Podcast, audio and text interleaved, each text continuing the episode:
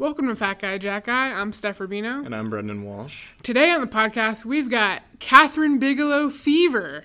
But before we get to that, we have a little message for you. Please consider becoming a patron of Fat Guy Jack Guy by going to patreon.com backslash Fat Guy Jack Guy.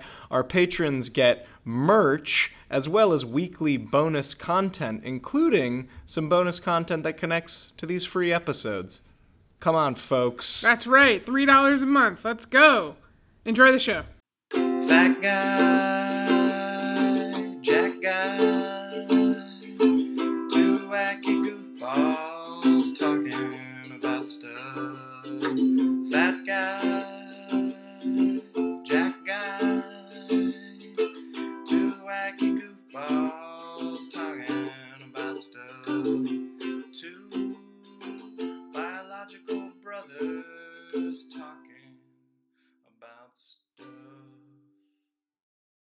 Woo! Can't break that. Kathryn Bigelow fever. It's real, folks. So this week we did the hard labor of watching Kathryn Bigelow's Iraq War, War on Terror kind of. I guess it's like a two-parter. a double way. feature? The double feature. We watched The Hurt Locker and Zero Dark Thirty. Yeah, we rewatched The Hurt Locker, each of us. I have never Oh, you had it. never seen it? Oh, I thought you did. I went into these Okay. absolutely fresh. Okay, I saw both of these in the movie theater, but then I never watched them ever again until Rightfully this weekend. so. Rightfully so. so we did this hard labor, and obviously the connection here is is to season two. We are recapping the cultural political phenomena of 2003 to 2013, Yes. which is of course a normal decade. Everyone looks at decades in that way. And these two films are really the epitome of kind of the hazy war on terror, Iraq war morality Yes, that's a good way to put it. and I find them quite interesting. I do too. I'm They're excited very to- fascinating. To, talk about this with you, my brother. Even though we watched five hours of Sitting on your couch, Fuck, it was rough. it was really hard. I feel like I was just sitting It's there good thing we sweating. had those beers. Yeah, we had we each had two beers because we're 35. and and we got a few jokes off. yeah, we did get some a lot of laughs from these hilarious movies. Laugh a minute. This just the most depressing films you'll ever see back to back. Really, really rough stuff. So we'll start with the Hurt Locker because we were going chronologically. Yes. And then we'll move on to talk about ZDT. Yes. Zero Dark Thirty. The Hurt Locker was first publicly released in Italy. I don't know if you knew that, brother. I didn't know that. On That's October 10th, 2008. Summit Entertainment picked the film up for distribution in the U.S. for one and a half million dollars after it was shown at the Toronto International Film Festival. Hurt Locker was released in the United States on June 26th, 2009. Just a great summer blockbuster for the family. a laugh a minute, you know, something for something for mom, something for the kids. This movie made quite a bit of money on a small budget of $15 million. It ended up grossing about $50 million internationally. Wow. So this isn't like these days what we would consider to be a blockbuster, Right. but this is a movie that, for a relatively small film, made its cash back. Yeah. It received widespread acclaim for the most part. It has a 97% Yeah. on Rotten Tomatoes, the film review aggregator. And it was the second highest rated film of 2009 behind Pixar's Up, which Wow. arguably the second sadder. rated- Isn't that wild? that was its competition was yeah, up. it was Up Uh. versus Hurt Locker. It also won three Academy Awards, let's not Insane. forget, for Best Picture, Best Director, and Best Original Screenplay. So it was highly, This was just like its officers, it was a highly decorated film. sure. yeah. What a segue. The Hurt Locker IMDb one sentence synopsis goes like this, and honestly, this pretty much sums up the entire film. This is the first time I think um, in the history of this podcast where we've had a one sentence synopsis that was like good enough. It says.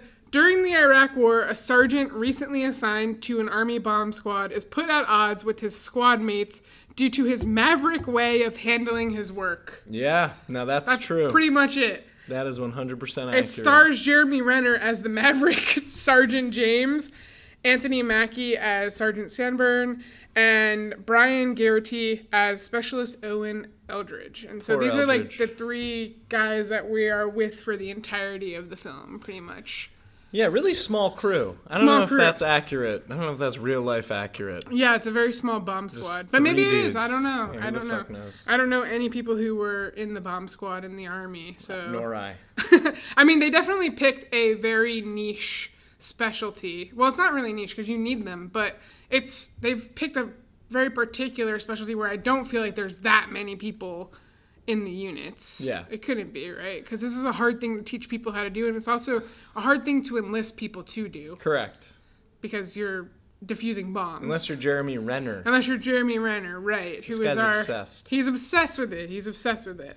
So, what did you think about the Hurt Locker Brother? It was your first time seeing it, so you didn't know what, really what to expect. Yeah. So this movie, I remember being critically acclaimed. I remember assuming, hey, this looks like a dusty, sandy, sad movie about And it was Iraq, and I did not want to engage famously have a hard time watching movies that are sad unless i'm in an absolutely perfect state emotionally which is rare.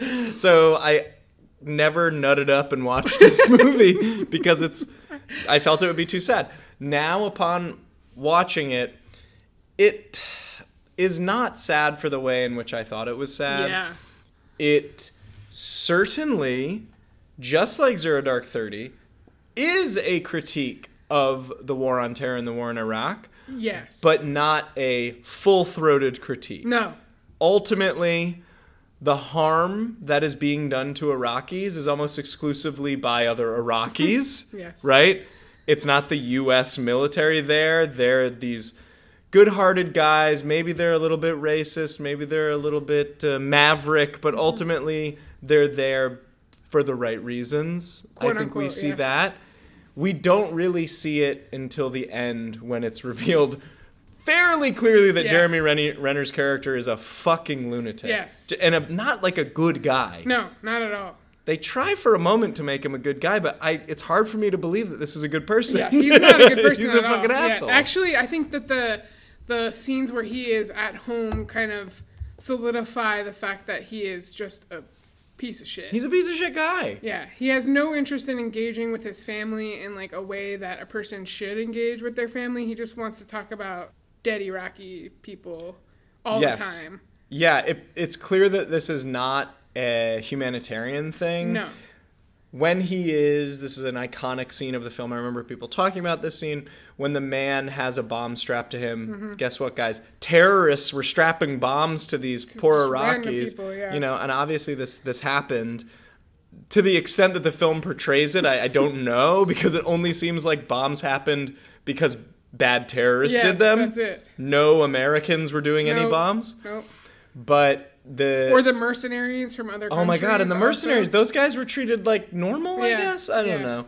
The man who has a bomb strapped to him and he's an Iraqi man, Jeremy Renner's character is supposed to defuse this bomb and save the man, and it's this moment to be a hero, and he can't do it.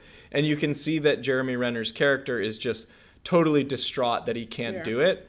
You realize that he was distraught not because the guy, but because, because he lost. yeah, because he lost, He lost the game. thing. He Yeah. Mm-hmm. wanted to win the game of saving the guy. Really had nothing to do with the life at all. Not at all. This guy is a real piece of shit, Yeah. right? Yeah, and the way that she makes him apologize in the film, he's just like, "Sorry, I can't do it. Sorry, I can't do it." Mm-hmm. It's not. There's not like he's looking the guy in the eye with like some level of empathy. Yeah, like your life is about to end. Like I'm so sorry. You know, Yeah. it's not like that at all. It's like, "Sorry, I can't do it. Sorry, I can't do it." It's very Yeah. quick, and he runs away. Yeah. So yeah, I think actually you you know you mentioned that these are definitely critical of the wars, but not in a full throated way. I actually have a very controversial take. I don't think that either of the movies are saying anything useful about the realities of these wars. Hmm, okay. I actually think that what Kathryn Bigelow and the scriptwriter Mark Boal do is that they're not exactly critiquing the wars themselves. Like they're not exactly saying these were useless wars that should not have happened. I think not in not in a direct way or even in a distinguishable indirect way.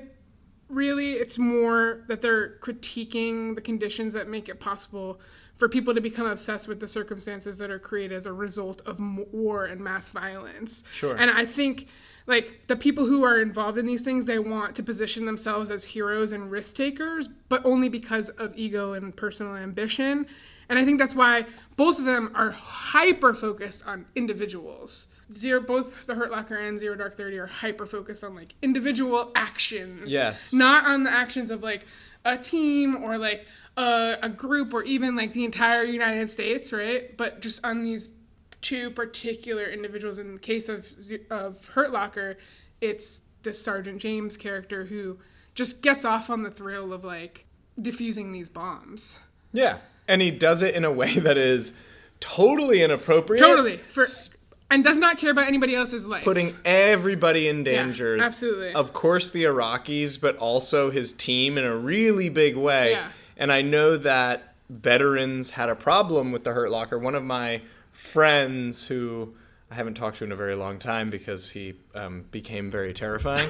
um, but a good guy that I grew up with, he really hated Hurt Locker because he was like, "This is ridiculous. Like Yeah. you, you wouldn't be allowed to do this. This guy wouldn't be allowed to continue after the first time he fucked up." Absolutely. Yeah. And sure, he saves the day. He's a what do they call him? Like a wild man. Yeah. That one larger officer is like, "You're a wild You're a man." wild man, yeah. It's like, well, you don't want a wild man. A wild man is dangerous to have around. for everybody, for, the whole platoon. everybody. Yeah, for everybody. He's an asshole. I think also like the Hurt Locker in that Sergeant James character does a really really good job of showing us how like the U.S. military requires no form of emotional maturity or psychological excellence at all. They just give you a job. So in this case, the job is diffusing bombs. And they turn you into an expert in that field. And like in that way, Jeremy Renner's character then becomes an expert in doing this like very specialized thing that he has discovered now that he gets his like rocks off on doing this very specialized thing. And so there's no use for that skill when he gets home. Mm-hmm. And so he just becomes like obsessed with being in the field and like using that skill that he that thing that he's good at and like basically having an adrenaline rush every single time he does it. Like he gets hit with this like huge a dope like dopamine adrenaline rush and it's just him who can do it. So mm-hmm. he's going to keep doing it for as long as he possibly can. you are you begin this film by getting that quote of like war is a drug Yes. essentially Yeah. and i get that and the movie does a very good job of showing us that but back to your point of like what is the critique here Yeah. what does that have to do with the realities of what the wars were That's what I'm saying. Yeah, like, there's That's nothing I'm to saying it. I don't think that it's like I don't particularly think that the Hurt Locker or Zero Dark Thirty are great critiques of the wars themselves.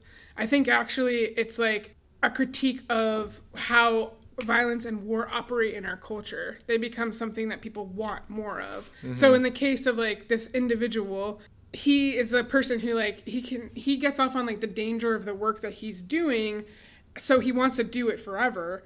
And it turns him into this John Wayne type of character who's just constantly like searching for the next thrill and like the next chance to almost die. And then he beats death right? So it's more like violence begets violence begets violence. Like the more of that violence the more that we impose violence on like other people the more that we want to be part of that violence. Like we literally see we don't see the beginning of his it's not the same as zero dark 30 because zero dark 30 gives us a more more longitudinal view of how this actually happens. Here we're just kind of thrown into the middle of the situation where jeremy renner's character has already experienced that transition from like doing a job to like wanting more of this thing right? Where we see in zero dark 30 maya goes from like the very beginning to then that we follow her through her obsession um, Yeah. but for him i think yeah it's just it's not a critique necessarily of the war or the, the realities of war but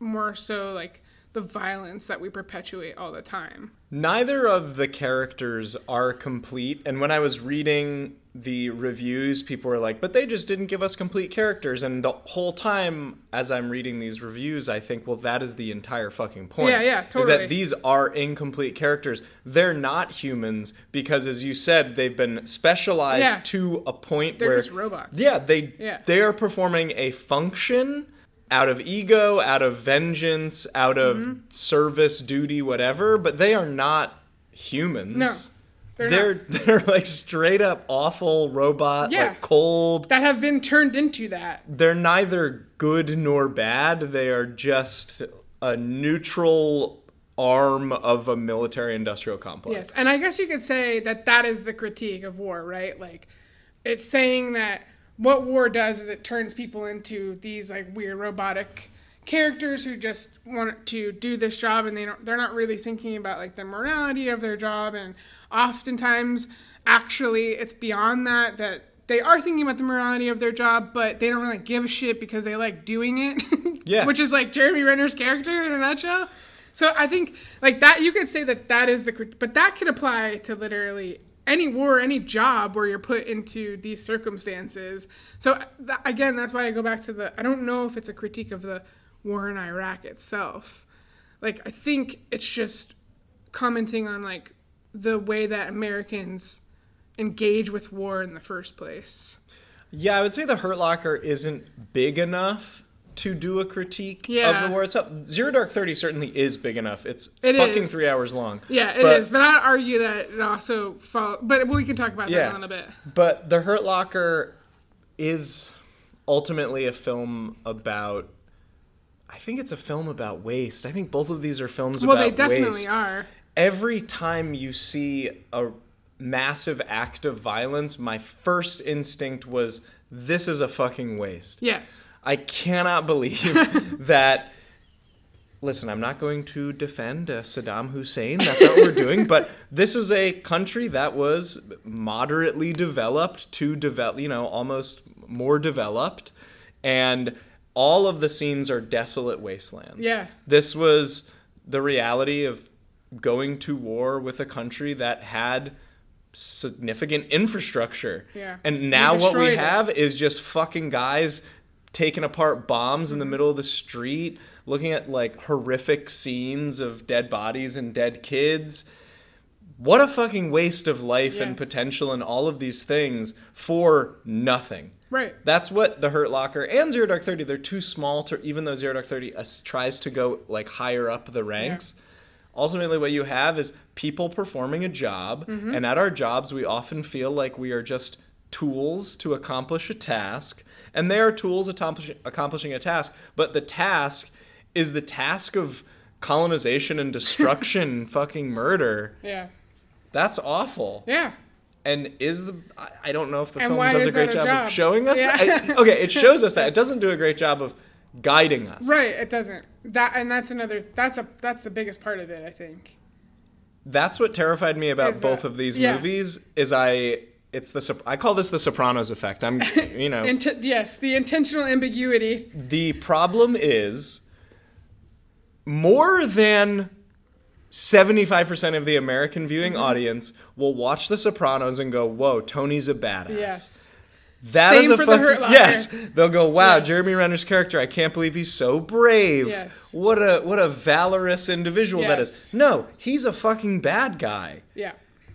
The the Navy SEALs in Zero Dark Thirty are definitely bad guys. They're yes. jerks. They're assholes. They're just killing ladies. Like and honestly maya's a jerk and an asshole Yes, she but, is. i mean you know she doesn't start out that way but she certainly gets to that but at point. least she's empty at the end. Yes, which okay, we'll talk about that in a second. but like, yeah, that that intentional ambiguity. Listen, I just want to be clear for everybody. I love nuance. I love nuance. I love when a film is intention- intentionally ambiguous. I just think that a, a film about some about a situation that we should not be intentionally ambiguous about is not a good place to put that ambiguity. And again, yeah, as you pointed out in the beginning of this conversation, it is about like the haziness of the morality of war. I think that that is definitely playing a role in the decisions that Bigelow and Boal made when they were writing these films.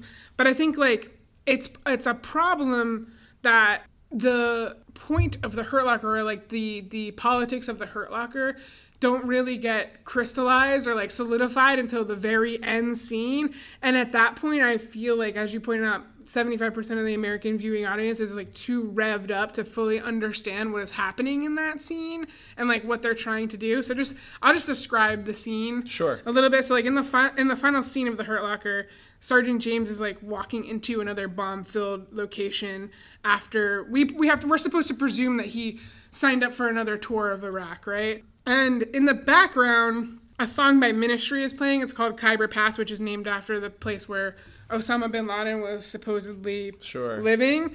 And the lyrics of Khyber Pass are very short, so I'm just gonna read them because I think it the song playing during the scene is essential to understanding what they're trying to say about Sergeant James.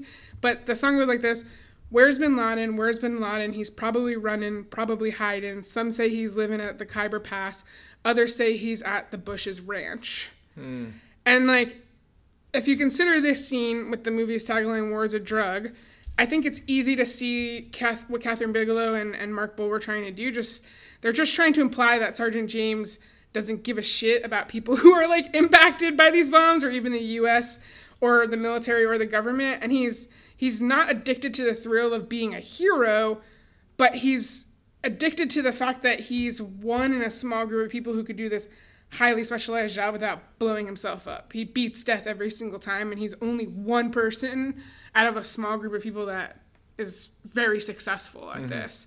And I think that only gets solidified in those final scenes. And then, like I said, by that final scene, everybody's too revved up thinking Yeah. about this guy as a badass that to like fully get it, to fully absorb the sarcasm of that scene. Like that scene is highly sarcastic. The way he's smiling, walking into the bomb-filled location in Baghdad, wherever, where I don't know, it doesn't say like the street or anything, No, but, but- you know, he's smiling as he's walking, and he's kind of marching in his suit with his arms out wide, and I just think like a toy soldier would. Yep.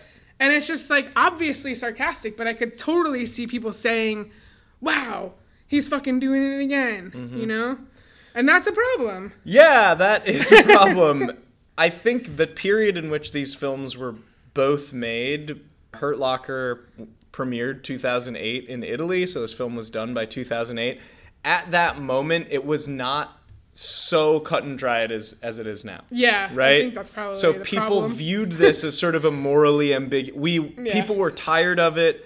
Part of the reason that Barack Obama became president is because he was able to reasonably criticize those people who voted for the war in Iraq, war on terror, whatever. Right? Yeah. He wasn't in uh, office or Congress or Senate at that point, so Yeah. he could just say, "Oh well, you guys did it and I didn't do it." Yeah. I think that was like reasonably why Barack Obama. Like, think so, yeah. One of the Part of the reasons because he could criticize it from a Absolutely. distance. However, while also like bombing everybody in yeah, sight. of But course, whatever, you know, because he, fine. yeah, it was easy enough Keep because he critiquing, wasn't but then bomb Yemen a, senator. million billion times. Sure. Now, 2008, people are like, yeah, the war, but maybe weapons of mass destruction. hey, Osama's still out Yeah. there. Oh, there are a lot of terrorism things going Yeah. on. And don't forget the IED threat or the the you know the bombs that they're trying to defuse. That was like a real thing. That's, Of this is based on a real thing. So Yeah. that was a huge news story. So they kind of like latched onto that. Yeah. Sorry, I didn't mean to interrupt you, but yeah. Honestly, I don't even remember what I was saying. But remember that the, The time period. Yeah, this time period, there was ambiguity around the war on terror, the war in Iraq for many people. yeah, So to have this film presented throughout as ambiguous as sort of nearly journalistic appealed to a lot of people at the Mm-hmm. time. I think they're just like, hey, this is what it's like there. This is what it's like to be a soldier. Even though many soldiers will tell you this is not, Not at all what it was like. like. But for for people who wanted to kind of see what it's like, hey, it's fucking sandy. It's scary. it's quiet. there's bombs. There's bombs. There's kids. There's brown people. Like this is what they wanted to see, Yeah. and so I can understand why yeah. they were attracted to it. Even though, honestly, I don't think it's like that good. Yeah, I don't okay. think it's that good. I don't. I also don't think it's that good. I think, you know, on my Letterboxd, I gave it a two and a half stars out of five. oh, shit. I don't think it's that good. I and I also think that yes, it especially in 2023, it suffers under the weight of that audience problem. It really does. Maybe I can't remember what I thought of it in 2009. I probably thought, "Damn, this is like anti-war as fuck," because that's where I'm coming from. Yeah. like that is my my positionality is war is is bad. War And I is do garbage. think objectively it is anti-war. Right, but I, I I think it does again. Like I said, it suffers under the weight of that audience problem. Like you can't you can't present certain things. Certain things just can't be presented as morally ambiguous. Mm-hmm. You can't, especially if you're going to show the violence of it, which like people in the audience are going to get off on. No matter you know, it's not worth the risk to be ambiguous in this case. It's really not. And I don't know. I you know that we've you and I have both separately looked at some reaction to the film and mostly just reaction from veterans who say, "Yeah, this shit sucks," and it's like not good. Um, but people also fucking loved it, People really love and they praised it for its like objectivity, quote unquote. Yes. Which like that's not something I'm ever gonna praise a war film Yeah. for. So I don't know. Let me tell you a couple things of why this is not objective Yeah, in certain ways, especially Yeah. in the not glorification, the ways in which you can pornographically look at the deaths of brown people and be really sad about the deaths of white people. Yeah. This starts, guys, this is all spoilers. This starts with the death of Guy Ritchie's character. Guy Pearce. Guy Pearce, Yeah. Guy Ritchie Guy- is the Guy- other wrong guy. British guy. the other guy. the other No, British The guy. other guy. Two This British guys walk into a room named Guy. the guy's death, all right? And that is like a intensely dramatic scene. That's Yes. the opener. You're supposed to be like, "Oh shit, Americans are dying over there." Yeah. Not the many other brown people who are Yes. being killed by these bombs. And you also have a scene meant to be the roughest scene in the film, Mm-hmm. very clearly, where Jeremy Renner takes a bomb out of the dead body of Oh, yeah. a child. Yeah. He opens up the dead body of a kid and takes a bomb out. This is like nearly pornographic. And as you said, people love this movie. That was a time in the theater, I'm sure people were like, oh, like Yeah. they were like treating it like it was a horror movie. Yeah.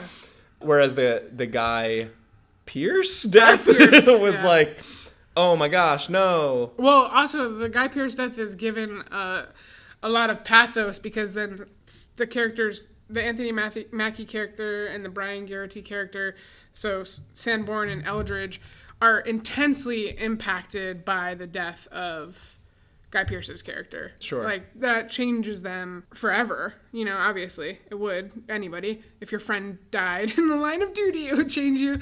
But yeah, it like it, it impacts them in a way that they can't even wrap their heads around the fact that they're gonna have another member of their team. Like they're gonna have another person join their team after that. Yeah. So we're supposed to like feel for Sanborn and Eldridge and be like, oh, like these two guys, they can't adjust mm-hmm. to their fact that their friend is dead and they have to like deal with this new guy. But then we're not given the same amount of time to like consider the deaths of the person who blows up because of the vest or Not the kid. all.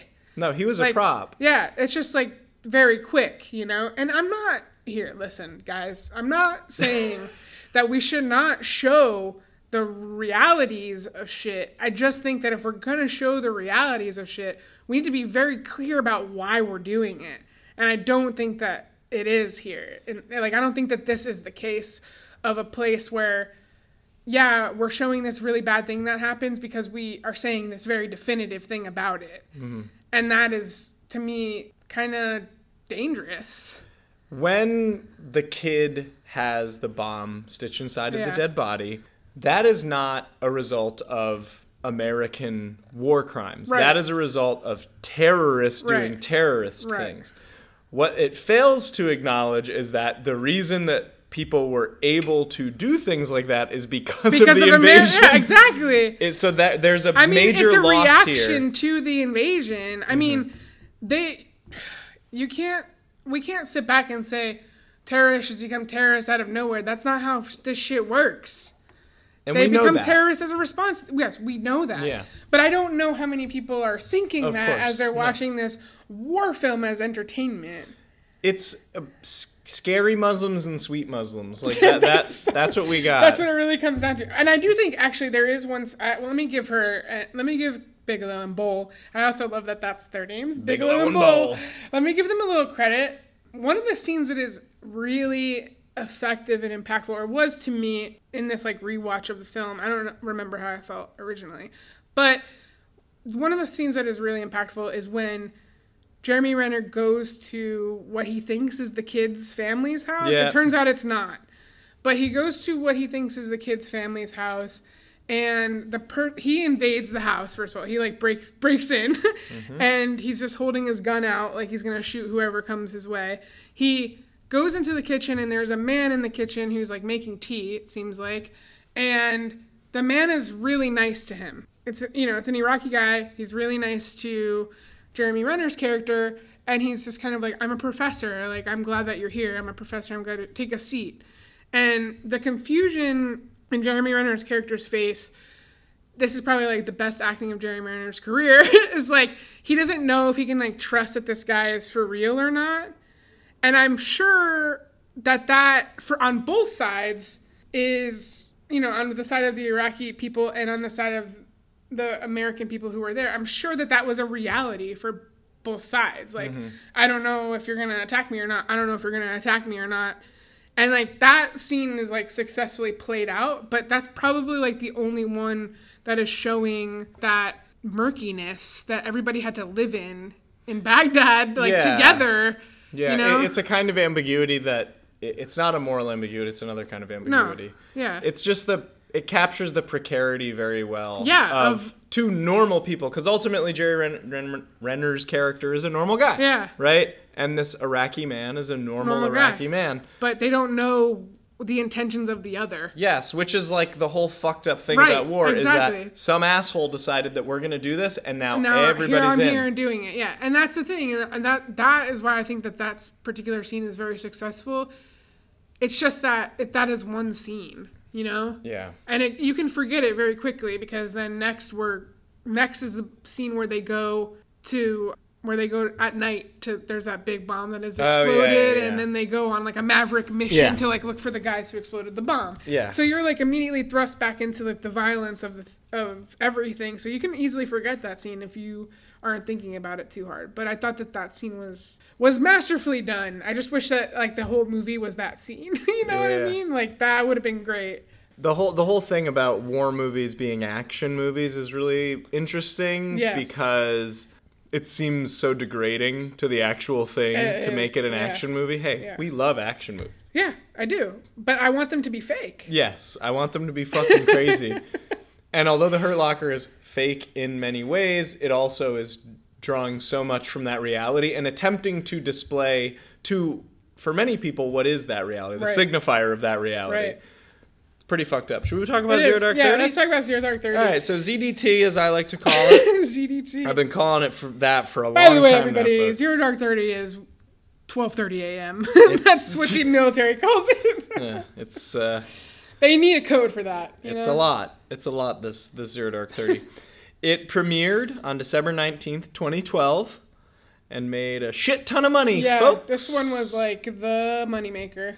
Bin Laden was killed in 2011. Yes. and this movie came out really quickly after that. It's actually So quick. the beginning of filming happened before the death of bin laden so the ending is kind of something that was retrofitted to the to the whole situation Mm-hmm. Oh, I didn't know that. That makes a lot of sense, Yeah. actually. Okay. yeah on a budget of 40 to 50 milli zdt earned a worldwide box office total of 132 million dollars which really- you know made some that's cash on rotten tomatoes the film has an approval rating of 91% it has a metacritic score of 95 out of 100 it's like one of the highest metacritic scores i've ever really heard high. of. It is like one of those films that at the time universally well regarded. However incredibly controversial Yes. you can still read Oh, yes. articles about that controversy now Mm-hmm. i think that okay the controversy is warranted because we should be talking about this kind of film i think this one is way more apparently an anti-war film than the hurt locker is Yes, but I think it's more apparently an anti-war film because it's not really a war film. It's not a war film. It's a It's a procedural. police procedural. Yeah, it's a procedural. Yes. And I say police because the CIA are like the world yeah, police. they're just world much. police. Um, But here's the, the, the IMDb one sentence synopsis Zero Dark 30 is a chronicle of the decade long hunt for Al Qaeda terrorist Osama bin Laden after the September 2001 attacks and his death at the hands of the Navy SEALs Team 6 in May 2011. And that does not give you as much as the Hurt Locker one sentence synopsis. This is really about Jessica Chastain's character, who's a CIA agent who is recruited to the CIA directly out of college. She is assigned, uh, she's sent to the US Embassy in Pakistan, and she immediately is sent to like these black sites where they're torturing suspects who they think have information about where Osama bin Laden is.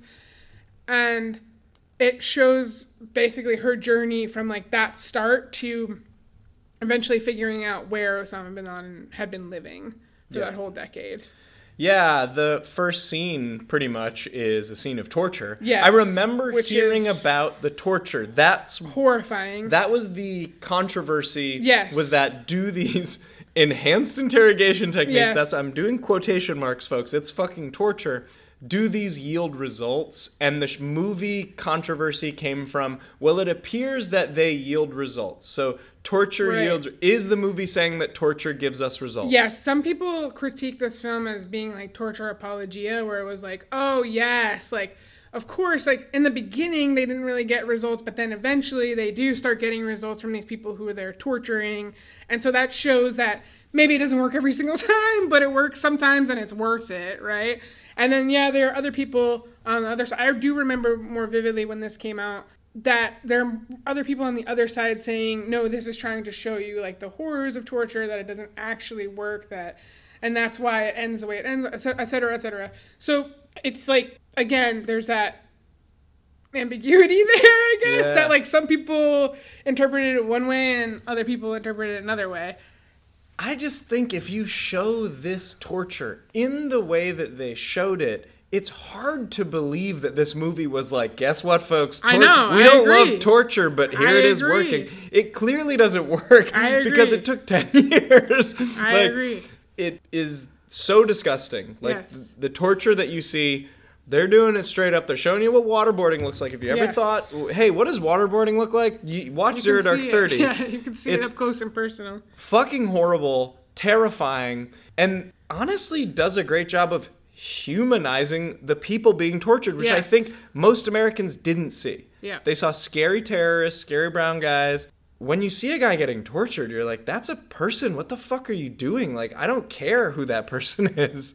The problem is that I think we're coming from it. We're coming at it with again that positionality where it's like it's unacceptable to treat human beings like this. Hmm. A, a, wi- a controversial take. Controversial take in 2011, I guess, or to the or you know that whole decade. It actually was a controversial take that whole It decade because that was our whole conversation from 2001 to 2011. Our whole conversation was, is it okay to be torturing these people at Guantanamo Bay? And then there was the Abu Ghraib controversy where it was like shocking, even though this had been talked about so much, it was shocking for people to see these photos. They're like, oh, that's what they're doing? Yeah. Okay, that's bad. But like, we've been talking about it for five years already, or, or however long it was. yeah, like, what do you So think what torture did you think is? it meant? Yeah, I don't understand. like, did you think it was like fun and did you think they were just like playing music that they hated? Like, Yeah. that's not. I mean, they did do that, but They like, did do that. that's not just like the extent of it. It was extremely violent.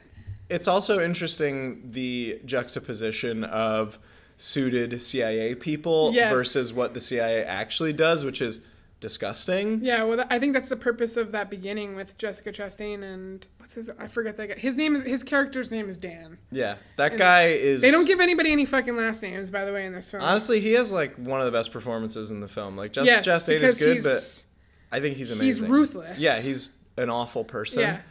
And he just he does it and it's clear that he is enjoying this. yeah.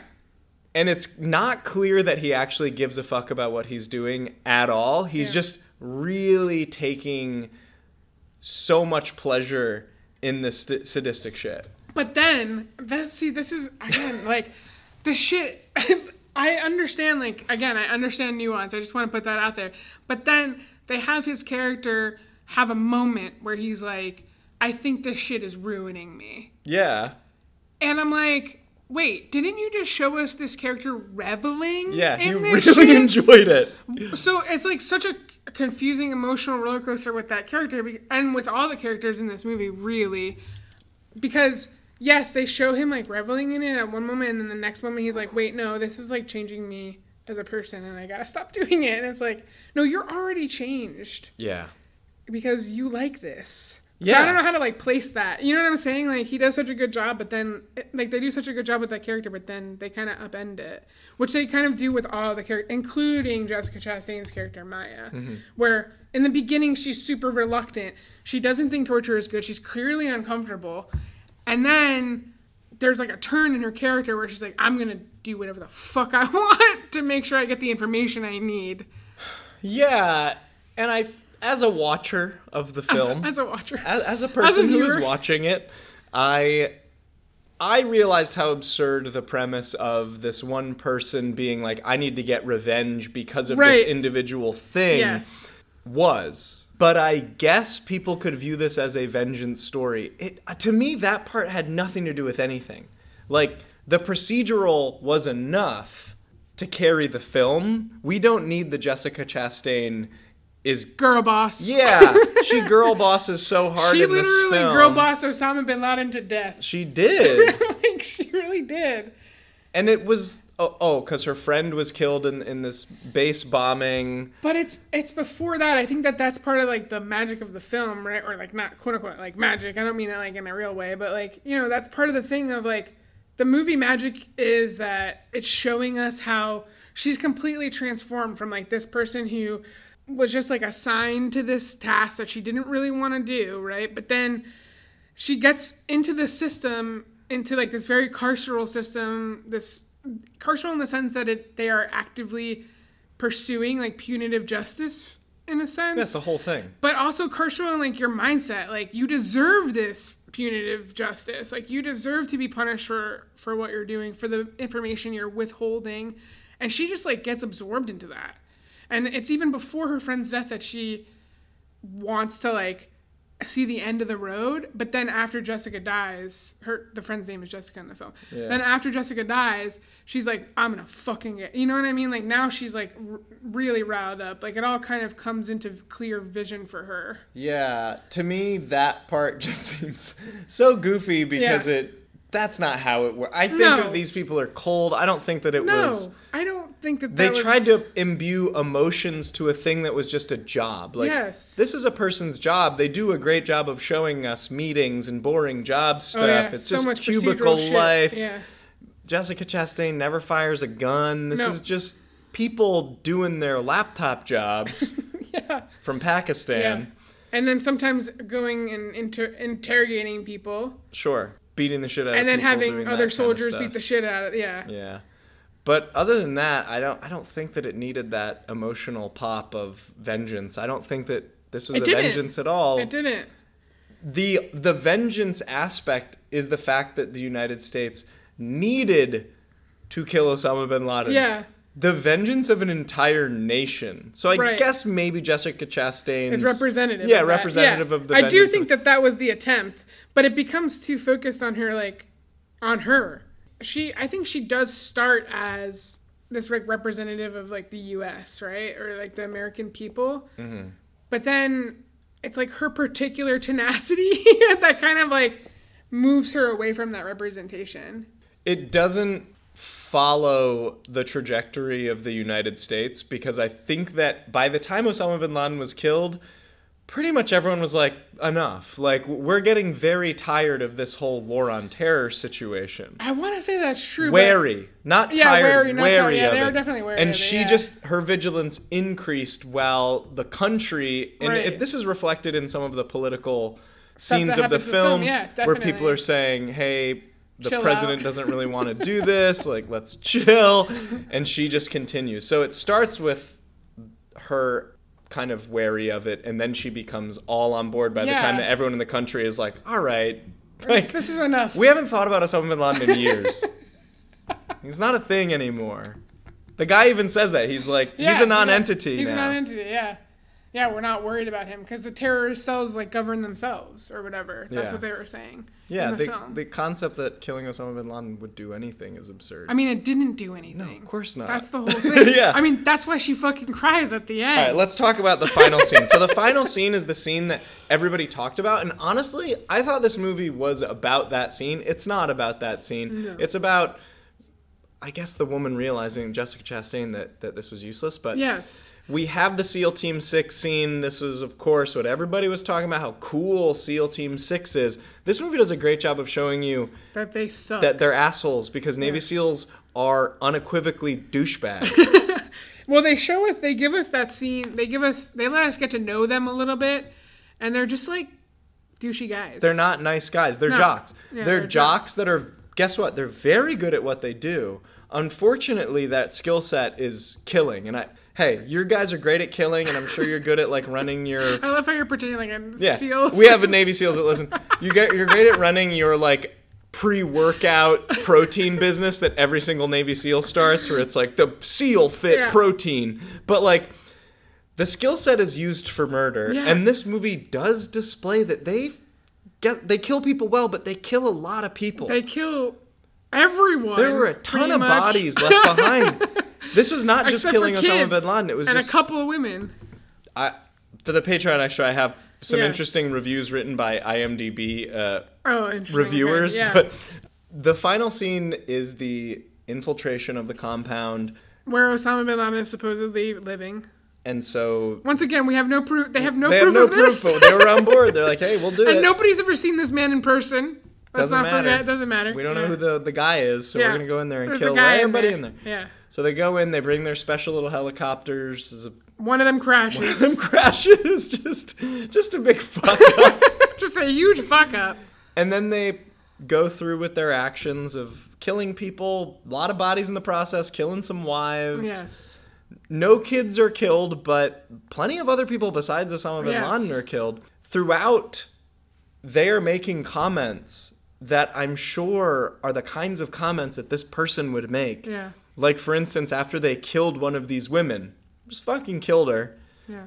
The guy, Chris Pratt's character, says, "Oh, that's gonna be a mess." Yeah. That's all he says. It's, Fucking it's not killed a a person. Yeah. I understand that that's what you have to do. You Just have messy. to dehumanize the people that you kill because that's your job. Yeah. but I like, mean, it's like that Black Mirror episode. yeah, like that's really fucked up. Yeah, it's really It's like, up. oh fuck, and it, and he was called the man a racial slur before that, but I don't Yeah. remember what he said. But you know, it it does a great job of showing you that these Navy SEALs who were so respected and deemed these amazing. American killing machines. Yes, they are amazing American killing machines, but they're also douchebags. They're just like Jeremy Renner's character. yeah, They're the same guy. they're assholes. yeah, they're actually the same guy. they really are. and it's just that they're specialized for this one job and that one that special skill is can only be used in one place which is war Yep. and that's it And that kind of sucks because I'm sure these guys could be cool. At, I you know, guess, if they yeah, trained to maybe. be killers. I don't know. i mean they did choose to enlist in the army this is true. This is true. and the, i mean sorry the navy yeah. so yeah that the, the final scene is is the raid on the compound and then they presumably kill osama bin laden They bring the body, but they, They throw the body in the fucking helicopter. they just throw it in there Yeah. and they bring it back to the base where they're staying in Pakistan. And Jessica Chastain's character Maya comes in to identify the body of Osama bin Laden, a man she has never seen before in real life. Yep. And she tells them that it is him. Yeah. I guess she knows. She knows. And then she walks out she walks out. The next thing we see is she's boarding a plane, like a car like a it's yeah. not like a cargo plane, but it's, yeah, it's like like, it's a navy. Yeah, it's like a transport plane. transport whatever. plane. Yeah. she is about to board the plane, and the pilot's like, "Oh, you're the only person on the manifest. Where do you want to go?" She doesn't say anything. She straps herself in, and then it's a close up of her face, and she's just sobbing. Mm-hmm. Like it starts as a slow cry, and then it kind of progresses into like she's like clearly upset. Yeah, to go to the ambiguity aspect, for me it would be hard to interpret it any other way, but I'm sure that people interpret that as like, oh, this overwhelming emotion Right. because the mission is accomplished, Right. rather than the overwhelming emptiness to realize Yeah. that the thing that you have devoted your entire life to is over and it nothing was accomplished. Yes, you killed an old guy. A decade of your life yeah. For to nothing. A guy is dead. All th- hundreds of thousands of people are, dead, dead. around the world because of this. Your thing. friends. Your friends are, fucking dead. dead. And now you gotta go live your actual Yep, life. you gotta go back to that has nothing to do with DC. this. Yeah. Truly a miserable ending and a great way to end my Friday night with you, brother. Yeah, I left his house right after that. that made it easy we to didn't even go to talk, bed. We didn't even talk about it. I just, yeah, I think I want to. I so badly like want. You know, I see it. I'm interpreting it as yes, she saw that everything she's done is like empty and devoid of actual meaning. Like that's how I'm. Inter- I think that's how we're supposed to interpret it. Definitely. I so badly want to interpret it as like something even bigger than that, but I know that it I, I just know that it's not, you know, like I want I want it to be beyond her like realizing that this thing that she's been working for is ultimately meaningless. I I want to interpret it as like she can see that she's been sucked into like this conspiracy of like our carceral landscape you know mm-hmm. i know that that's not how it is but I, I wish that that was what it was you know because i think that this film just shows the extent of what happens when you are sucked into like this into like our war loving violence loving system that just wants to punish punish punish punish punish all the time in this case punish a person who has like blighted an entire nation you know Yeah. but i know that it's not bigger than that i know we're just supposed to know she feels empty in doing this but i want so badly for bigelow and Boal like go further than that you Yeah, know? they, I don't think that they felt comfortable making the Me sweeping. neither. They're they're comfortable displaying to us that individuals are affected by these massive events. yeah and they get caught up in these massive events and they do alter people's lives and destroy people's Yeah. lives but they don't want to deal with the scope of that which is Totally. fair because It's these are fair. like this is It's like how could you possibly Yeah. detail the scope of that yeah i think that there maybe are ways to do that but they're definitely more interested in the individual characters Right. specifically the individual american characters because Yes. they're american filmmakers or Yeah. whatever right but yeah overall I, I i appreciated zdt more yeah technically it is a better film also the tension in, in zdt is yeah amazing i mean more interesting. You have so many side plots. It is a movie about meetings, yes but you know, there could whatever. have been a lot of emails I will say that Can't email classified things i guess this movie really loves snacks. oh yeah this this is a snack This is a snack lover's film. they were always eating and drinking in this yeah, film they're always This is- having a little and nobody, snack. you won't hear that in any other critique of this film.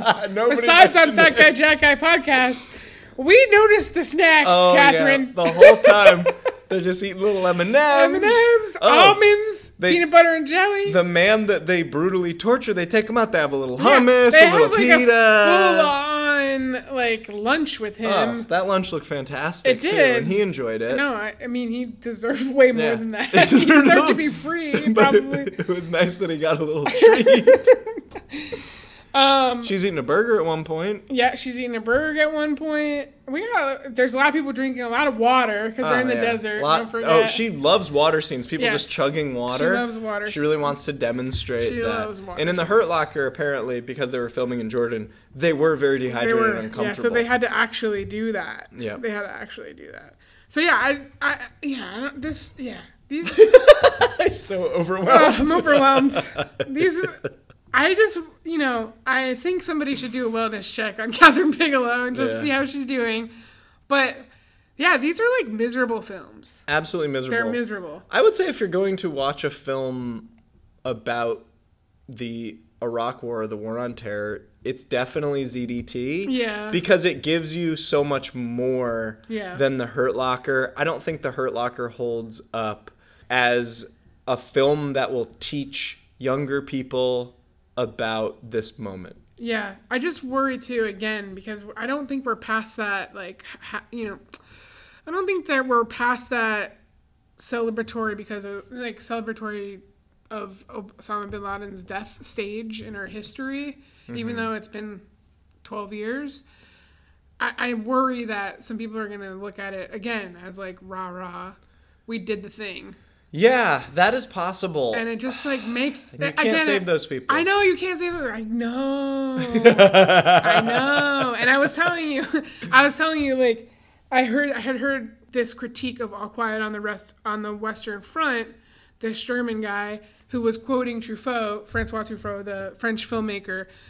Famously, Francois Truffaut said, like, there's no such thing as an anti-war film because essentially like if you're showing the horrors of war there are going to be people who are like cheering on those horrors. True. not everybody's going to see it as a horror mm-hmm. right? Like you people like you and me are going to see it as a horror and like other people are not going to see it that way. And watching and you know i as just as a person i'm i'm generally resistant to war films because i think they're very they're a little too bleak for me. I understand the I, I know what the realities of war are. I've never experienced them. I don't have family who have experienced them who are alive anymore. But i know what they are. I don't really need to have that like reiterated a hundred times over. Yeah, we know so war is bad. I just yeah, I just don't like I don't I'm not a person who like seeks out war films, but I was never like against war films existing, and I'm still like not against it, but I I see what Truffaut is getting at. Like when I was watching those movies, I imagined the people who had the opposite view as me, yeah. and it scared the shit out of me. It made me like very upset because uh, how can you like watch this as you said how can you watch this film that is ultimately like these films that are ultimately showing this like massive waste of human life of time of resources etc and you're like yeah okay that's good it's good we did that Yeah. It's crazy to me It would be crazy. insane. And I think this movie does a good job of showing us the waste. They Yeah. do it more explicitly in ZDT, for instance, when the guy is taken out, the sheik is taken out Yes. to purchase a Lamborghini. oh that scene is crazy as like a bribery and it's just a thing that we can assume happens often with CIA dark money. Yes, totally. Totally. I just think, again, you know, these are very nuanced, thoughtful pieces of cinema. They are. I think so. But the problem with nuance, you know, is that not everyone's going to fucking get it. I agree. And so, I don't know. Very few just- people will. they're not going to think like that. We can't You can't save them. I Force know. people whatever. to be culturally it. literate, But, but like, fuck it. But there's just some things you can't be ambiguous or nuanced about. I I, agree. think I agree. And I think it's that crossing the line for that me. might be why I think Zero Dark 30 does a better job. Yeah, ult- ultimately it does. It's it's and it's technically like I said a much better film. Sure. Much better. Even though Rotten Tomatoes and Metacritic don't necessarily agree with us. They think that Hurt Locker is the better one. I think Hurt, Hurt Locker has a better RT score, but you know, those are reviewed at the time. Hmm. So Yeah, I wonder if it was like the grittiness of Hurt Locker that Yes, got people. the way that? Hurt And I Locker mean is grittiness in quotes. it certainly now you would recognize the way in which it's filmed, but at Yeah. the time probably got some people, Yeah, it was definitely. I'm sure it was extraordinary for its time. yeah, because Yeah. it's very sandy. It's like she put a filter over it that makes it look like it's video, like home video camera footage. Yeah, I feel like. you feel closer to it. yeah, Anyhow, that's that. yeah, that's that. Oh, are these films relevant right now? I think that kids kids could learn something. that was a dumb something. question. Obviously, we spent this whole Yeah. episode saying whether they not Yeah. whether they are or not. I do think that young people need to learn more about this, Yes. especially because we teach a population that has very little understanding of these wars, their importance to the way in which society is now. And I think the Zero Dark Thirty displays a lot. Is it the best thing for them to watch? No, but if I had to choose one, it would be that over The Hurt oh, Locker. Oh yeah, if I had to choose one to be that over the Hurt Locker. Yeah. But yeah, I don't know. I would have to watch, rewatch other stuff, uh, watch and rewatch other stuff that came out around this time. I feel like anything that was that is filmed like in the field is I'm gonna say no. Yeah. Like if it's something that shows us, unless it's something that shows us like the realities of the lives of the people there, Yeah. then I'm gonna say no. So yeah, maybe there's like a, a film out. There's like some films out there that I can't recall right now that show the realities, like what it looked like for people who were in Afghanistan and what it looked like for people in Iraq. I think that that would be a much better film to show Agreed. than either of these and probably any American-made film. yeah. Yeah. Agreed. So anyway, Anyway, that's a that's a that's a one hour conversation about five hours five of film. hours of film. Yeah, we condensed it. We, condensed did a good job. Yeah, we could. Only twenty percent yeah, of what we yeah, did. Yeah, but folks. somebody does need to check on Bigelow. I really, I hope she's doing all right. Yeah. I know she did one more movie after this, that Detroit movie about the race wars Oh. in Detroit. Okay. Yeah, I don't know. That didn't get good reviews, so Uh, well, sorry, Kathryn. I don't think she's doing well. Have a bowl of M and M's and just glass of wine. don't watch these movies unless you're emotionally prepared for them. Emotionally prepared for the snacking. All right, at least we got, got a, we got a snacks. couple jokes off. All right. Thank you for listening. Bye.